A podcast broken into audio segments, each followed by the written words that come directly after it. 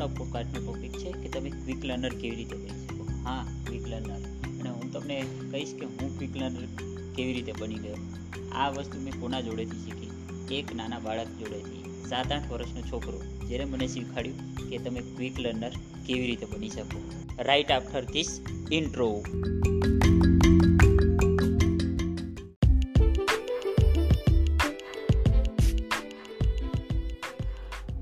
મારા વાલા મિત્રો, કેમ છો? મજામાં ને? ગુજરાતી છો તો મજામાં તો, રહેવાના જ. સાચું કહ્યું ને? તો મિત્રો, હું છું તમારો હોસ્ટેન દોસ્ત સ્વરૂપ. અને તમે સાંભળી રહ્યા છો ધ ગુજ્જુ સ્વરૂપ શો જ્યાં આપણે સાથે મળીને કંઈક નવું નવું શીખતા અપ્લાય અને શેર કરતા રહીશું. સાથે સાથે મોજ પણ કરીશું. તો મિત્રો ઇન્ટ્રો પૂરો કરીએ અને આગળ વધીએ આપણા મેઇન એપિસોડ તરફ.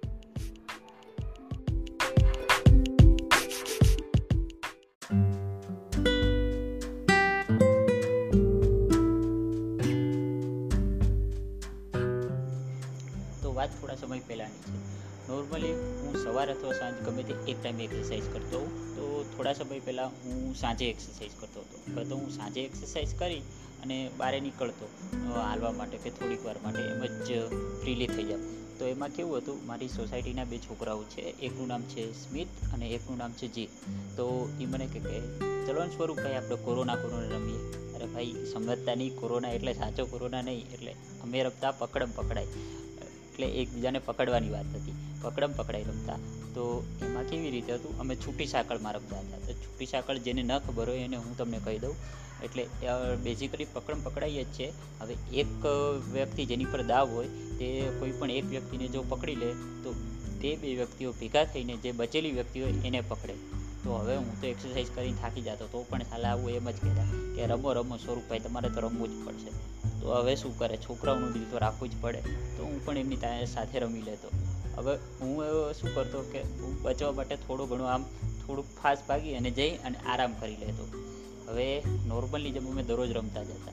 હવે શું થયું કે મારી બાજુમાં એક ભવ્ય નામનો છોકરો રહે છે. તો એને કીધું કે, સ્વરૂપભાઈ, મારે પણ રમવું છે તમારા બધાની સાથે. કીધું, ઠીક છે. તો હવે નિયમ પ્રમાણે જે નવું આવે એની પર દાવ આવે. તો ઠીક તો એને રમવાનું ચાલુ કર્યું. હવે એ શરૂઆતમાં બાકી અમે ત્રણે બધા એનાથી મોટા હતા અને એ સૌથી નાનો હતો. તો એ બધાને પકડવાનું ચાલુ કરતો હતો, દોડતો હતો, ભાગતો હતો, બહુ ટ્રાય કરતો હતો, થાકી ગયો બચારો. ઘણી ટ્રાય કરી, પણ પકડી ન શક્યો. ઘડાકમાં મને પકડવાની ટ્રાય કરે, ઘડાકમાં સ્પીડને પકડવાની ટ્રાય કરે, ઘડાકમાં જીતને પકડવાની ટ્રાય કરે. પણ કાંઈ થતું જ ન હતું. તો પછી એ થોડી વાર આમ બેઠો હતો. આમ થોડાક દૂર દૂર બેઠા હતા. મેં એને એમ કીધું કે, હવે બેટા, તું છે ને બધાની પાછળ ભાગવાનું આવું ન કર. કોઈ એકને પકડ અને એકની પાછળ પડ. અને જ્યાં સુધી પકડાઈ ન જાય ને, ત્યાં સુધી એને મૂકતો નહીં. બરાબર છે? ઠીક છે. તો એને ખબર નહીં શું થઈ ગયું. મારી વાત તો માની લીધી. પછી એ ભાઈ પડી ગયો મારી જ પાછળ. મેં કીધું, આ શું થયું? કે, તમે તો મને કીધું હતું કે કોઈ એકને ટાર્ગેટ બનાવવાની એની પાછળ પણ તો પછી હું ભાગવા લાગ્યો. એ મારી પાછળ પડ્યો, ભાગવા લાગ્યો, મારી પાછળ પડ્યો. ભલે એ થાકી ગયો, લગભગ ચાલીસ, પિસ્તાલીસ મિનિટ જેવું થઈ ગયું હશે, એને હાર ન માની. કે હું પકડીશ તો તમને જ પકડીશ. મેં કીધું, આ બેમાંથી કોઈને બી પકડી લે? તો મેં કીધું, હું ઓટોમેટિક જલ્દી આઉટ થઈ જઈશ. કે, ના. કે હું પકડીશ તો તમને જ પકડીશ.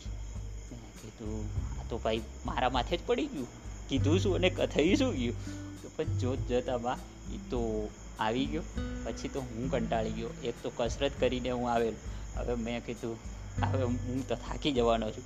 તો આખરે પછી હું પકડાઈ ગયો. પછી હું પકડાઈ ગયો, પછી મેં બાકીના બેને પણ તૈયારીમાં પકડી લીધા અને ત્યાંનું ત્યાં પતી ગયું. એના પછી તો બધા કહે કે ના, હવે નથી રમવું. પેલો કે કે હવે તો હું થાકી ગયો છું.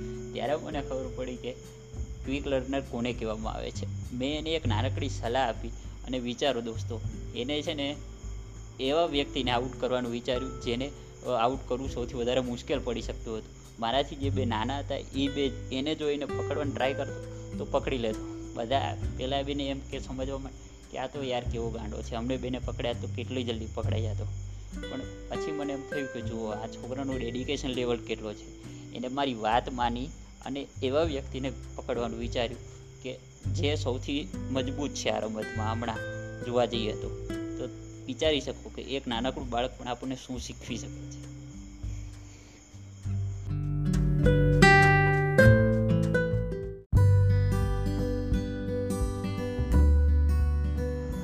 તો મિત્રો, આપણે પણ તે ભવ્યની જેમ એક ક્વિક લર્નર બનીએ અને જીવનમાં સફળતા હાંસલ કરીએ.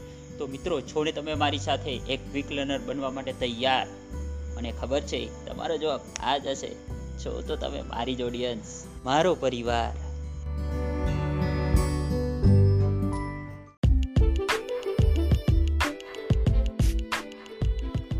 ખૂબ ખૂબ ધન્યવાદ મિત્રો. તમારા કિંમતી સમયમાંથી થોડો સમય મારા પોડકાસ્ટને આપવા બદલ it means a lot to me જો તમને અમારો શો પસંદ આવ્યો હોય, તો ફોલો કરો અને તમારા ફ્રેન્ડ સર્કલમાં ખૂબ જ દબાવીને શેર કરો.